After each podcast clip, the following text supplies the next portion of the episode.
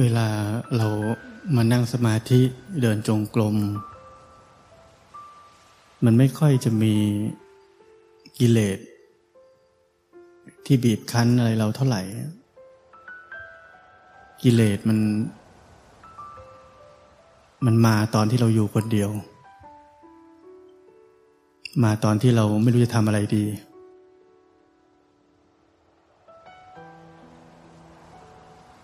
กิเลส ตัวที่บีบคั้นให้เรา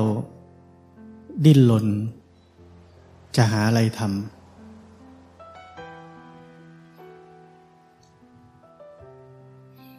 แล้วเราก็มักจะเป็นทาสของมันทันที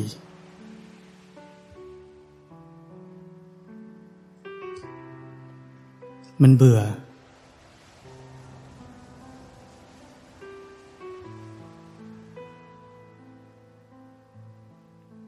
มันอยากได้รับ อะไรก็ได้ ที่รู้สึกว่าได้รับ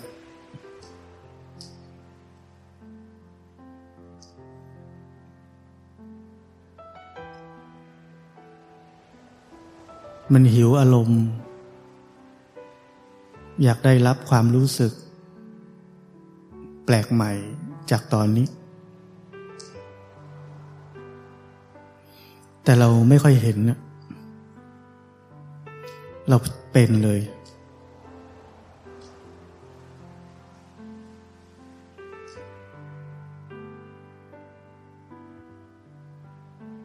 แล้วบางทีเราก็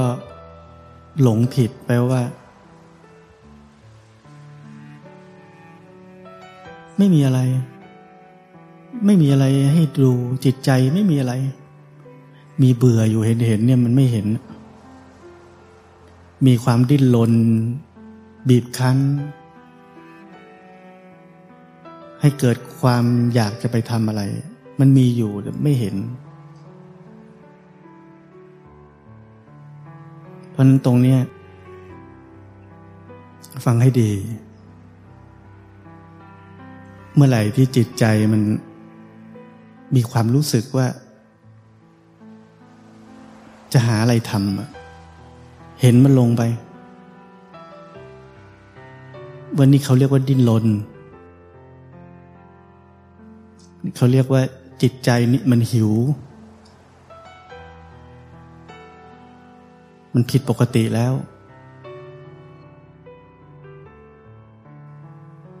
มันกำลังเหมือน เราจับ ตัวอะไรไว้สักตัวในกลงแล้วมันก็ดิ้นคักคักคักคักคักอยากจะออกไปข้างนอก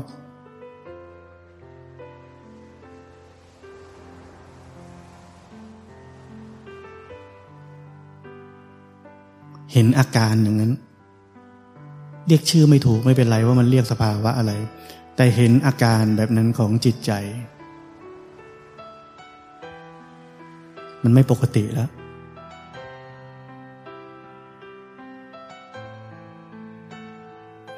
แล้วจริง ๆ จิตใจมันก็แสดงอะไรอย่างเงี้ยอยู่เรื่อยๆ ทั้งวันนั่นแหละ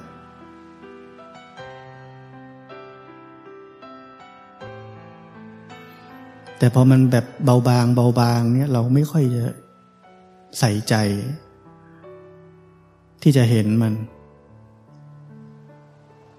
เราจะตามไปสักพักหนึ่งอะจนเราโอ้ยไม่มีความสุขเลย เบื่อจัง คือไอ้เบื่อจังเนี่ยมันจะมาตอนที่ตามไป แล้วมันหาความสุขไม่ได้ พอมันหาความสุขไม่ได้ปุ๊บจะเกิดความทุกข์ที่ชัดเจนขึ้น คือเบื่อจัง เศร้าจังหดหูจัง ชื่อมันค่อยมาล้วเพราะมันแรงขึ้น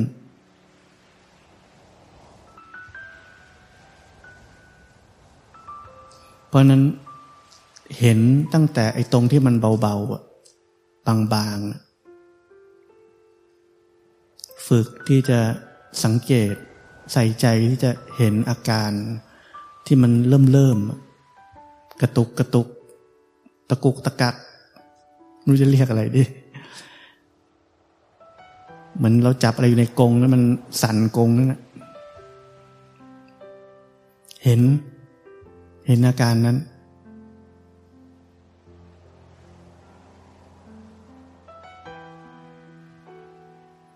แล้วพอเห็นปุ๊บสิ่งที่เราพลาดกันลำดับต่อไปคือ มันอยากจะให้มันสงบ อยากจะให้มันไม่เป็นแบบนี้ อยากจะให้มันไม่ฟุ้งซ่าน เราก็จะเริ่มทำบางสิ่งบางอย่าง เพื่อจะแก้ไขจิตใจที่กำลังสร้างทุกข์ให้เราแบบนี้นั่นเราก็ทำผิดอีกจนได้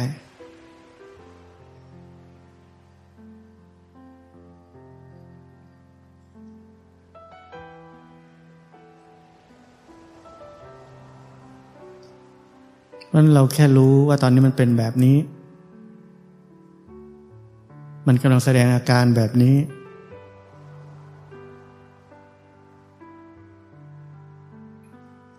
ส่วนเราจะนั่งสมาธิหรือจะเดินจงกรมในระหว่างนั้น ก็เป็นไป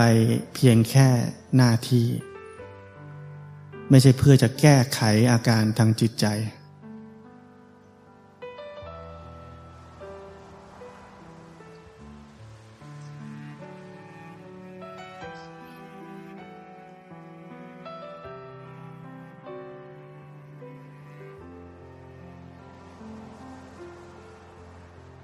หลวงพ่อเทียนนี่ก็สอนว่าไม่ต้องไปสนใจสติสมาธิคำศัพท์อะไรพวกนี้ แค่เรารู้สึกตัวอยู่ มันก็เป็นสติเป็นสมาธิแล้ว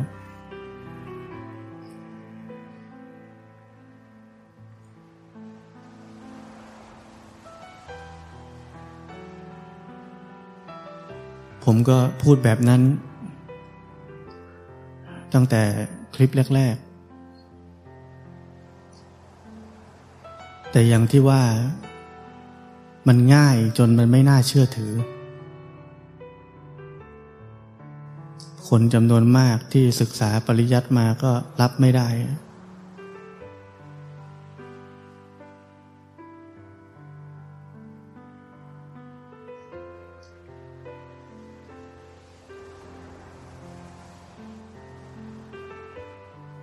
เราลองดูว่า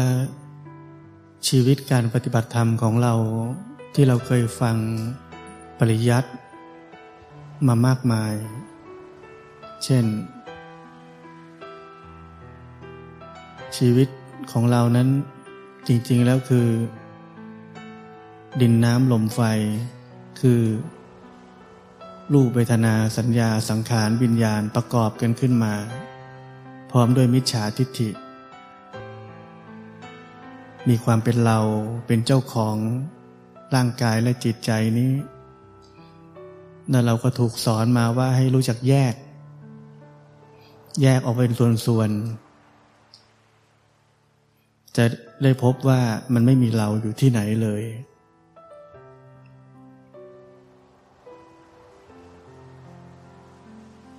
จนมาถึงตอนนี้ ลองพิจารณาดู ว่าสิ่งที่เรากำลังปฏิบัติอยู่ด้วยกิริยาเดียวคือแค่รู้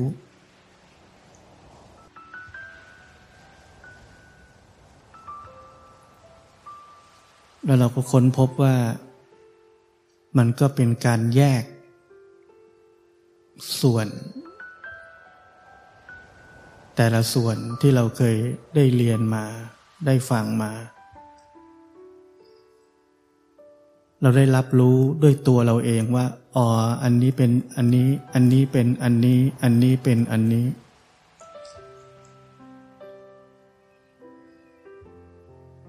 มันเป็นธรรมชาติ มันเป็นผล ของการที่เรา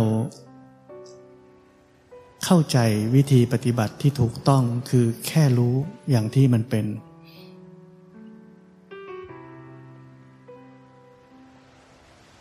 แล้วเราจะได้ผลลัพธ์ เช่น มันเป็นสัญญา มันเป็นสังขาร มันเป็นเวทนา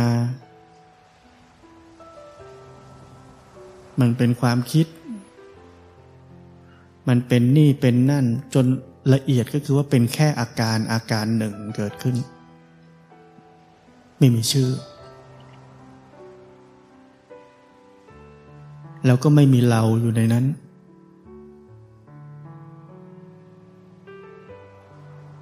กระบวนการของการเรียนรู้ มันก็จะเกิดผลลัพธ์คือความรู้ ที่เรียกว่าปริยัติเกิดเอง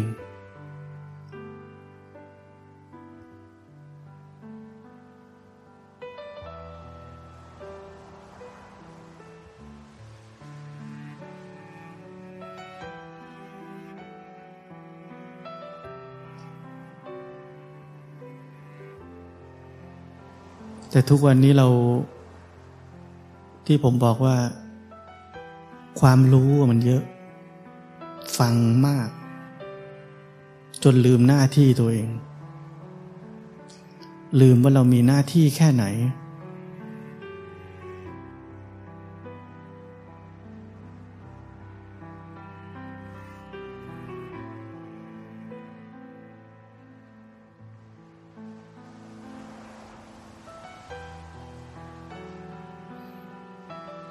ความฟุ้งเฟ้อในความรู้ทั้งหลาย ที่ได้ยินได้ฟังมา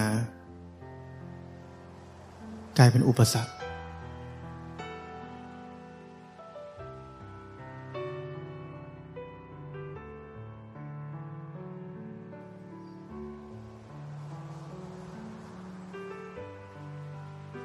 โดยเฉพาะคำสอนที่บอกว่า รู้อย่างนี้ถึงจะดี รู้แบบนี้ถึงจะถูก รู้แบบนั้น เรียกว่าเก่ง อะไรก็ว่าไป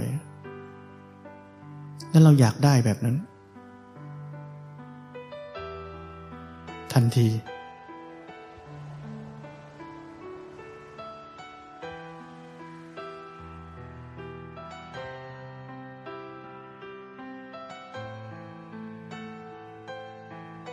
เราทุกคนเคยเป็น ผมก็เคยเป็น มันทุกข์อะเป็นแบบนั้นอะ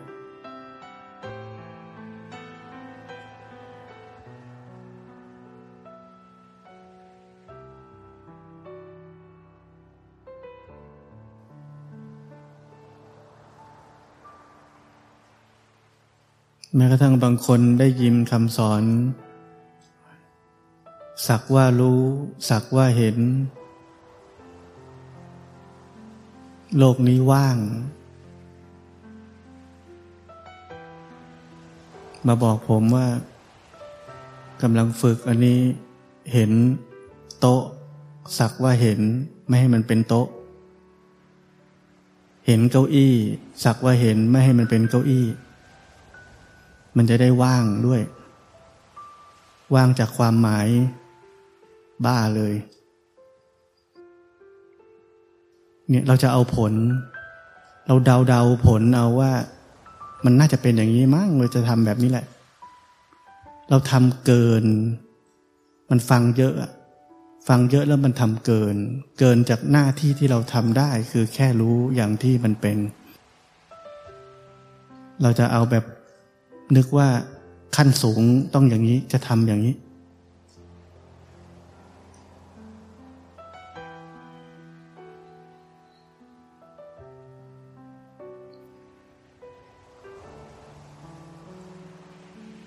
คำว่าสักว่าสักว่าเนี่ยคำเนี่ยบริสุทธิ์ที่สุดอีกความหมายหนึ่งคือ มันเป็นกิริยาจิต มันเป็นกิริยาของพระอรหันต์ที่พวกเราสักว่าสักว่ากัน มันก็สักว่าเหมือนกัน แต่มันยังไม่บริสุทธิ์เท่าพระอรหันต์ แล้วมันทำไม่ได้ ไว้วันหนึ่งพวกเราจะเข้าใจว่า สภาพนั้นมันทำไม่ได้ มันเป็นสภาพที่จิตเนี่ยมันบริสุทธิ์ แล้วความรู้สึกว่ามันเป็นแค่กิริยา มันจะเกิดขึ้น อธิบายไม่ได้ อธิบายเต็มที่ได้ก็คือว่ารู้สึกว่ามันบริสุทธิ์ มันไม่มีความบีบคั้นอะไรในการรับรู้สิ่งใด ๆ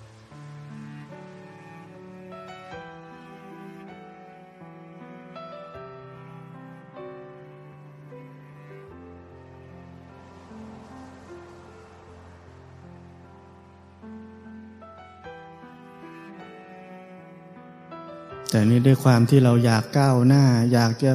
ขั้นสูง อยากจะ พัฒนา คิดเอาเองว่าจะทำให้เป็นแบบนั้นแบบนี้ ไม่เข้าใจว่ามันเป็นเรื่องของธรรมชาติขัดเกลาธรรมชาติของเหตุปัจจัย มันจะเป็นไปของมันเอง เรามีหน้าที่แค่ ที่ผมบอก รู้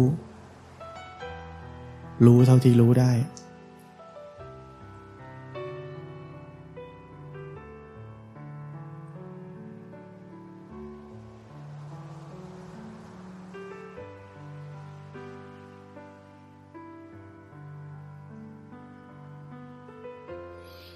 เหมือนเราฟังท่านพุทธทาสอ่านท่านพุทธทาสเราจะรู้เลยว่าท่านพุทธทาสจะสอนเรื่องความไม่ยึดมั่นถือมั่นเนี่ยมากที่สุด ผมอ่านปุ๊บผมก็จะทำไงดีว่ามันไม่ยึดมั่นถือมั่นแต่ผมโชคดีอะคือผมทำไม่ได้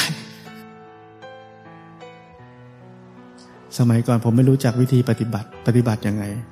แต่รู้ว่าพออ่านแล้วโอ้ต้องไม่ยึดมั่นถือมั่นถึงจะไม่ทุกข์พยายามจะไม่ยึด แต่มันทำไม่ได้มันยังโกรธเหมือนเดิมยังบ้าเหมือนเดิม ก็เลยเลิกไปเพราะทำไม่ได้ แต่บางคนทำได้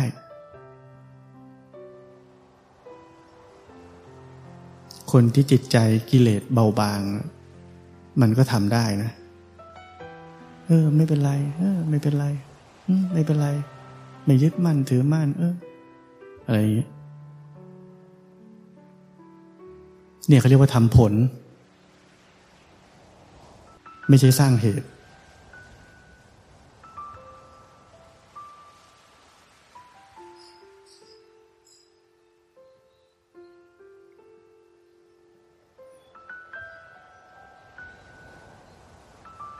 ที่ผมเคยพูดสมัยก่อนว่าการทำแบบนี้มันคือการเอาสีขาวมาป้ายทับสีดำเอาไว้ ทีนี้ต้องลำบากลอกทั้งสีขาว ลอกทั้งสีดำออก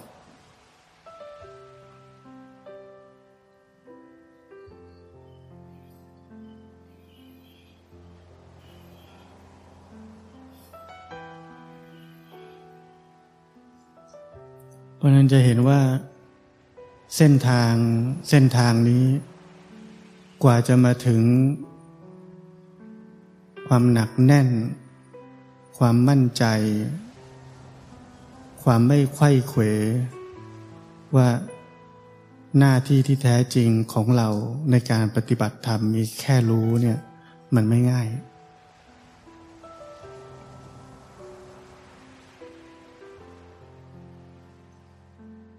ทางล่อลวงที่ให้เราไปมันมีเยอะ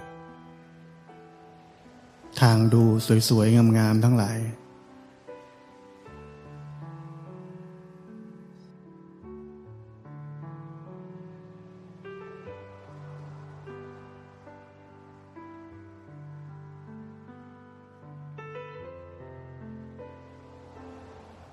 เป็นคนที่ปกปิดด้วยสีขาวมาก ๆ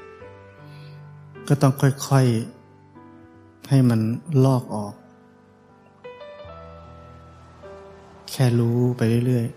ๆ มันจะค่อยๆ ลอกออก โดยธรรมชาติของมันเอง แล้วสีดำจะโผล่ขึ้นมาแล้วเราจะค่อยๆ รู้มันไป ไม่เพิ่มเติมสีดำเข้าไป แล้วธรรมชาติจะขัดเกลาจนมันบริสุทธิ์ด้วยตัวมันเอง ถึงบอกว่าการปฏิบัติธรรมเราจะเห็นตัวเองนี่แหละเลวที่สุดเลวร้ายที่สุดก็ตัวเรานี่เอง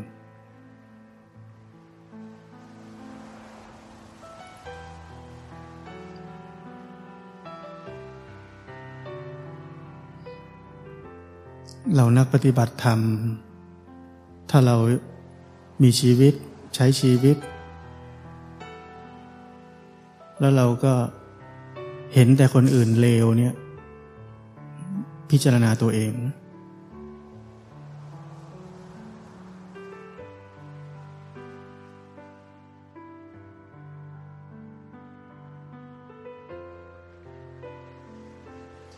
เราตัดสินคนอื่นได้ เพราะเรามีมานะมีทิฏฐิ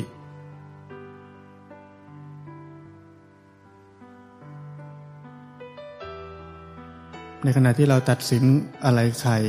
จิตใจเราไม่ปกติหรอก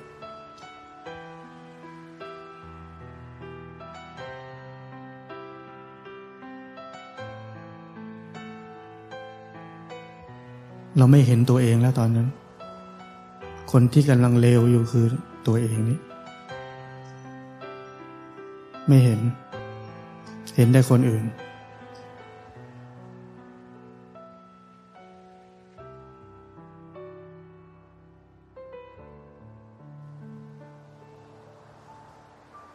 พระเจ้าบอกว่าท่านไม่เห็นโทษเห็นภัยอะไรที่ร้ายแรงที่สุดเท่า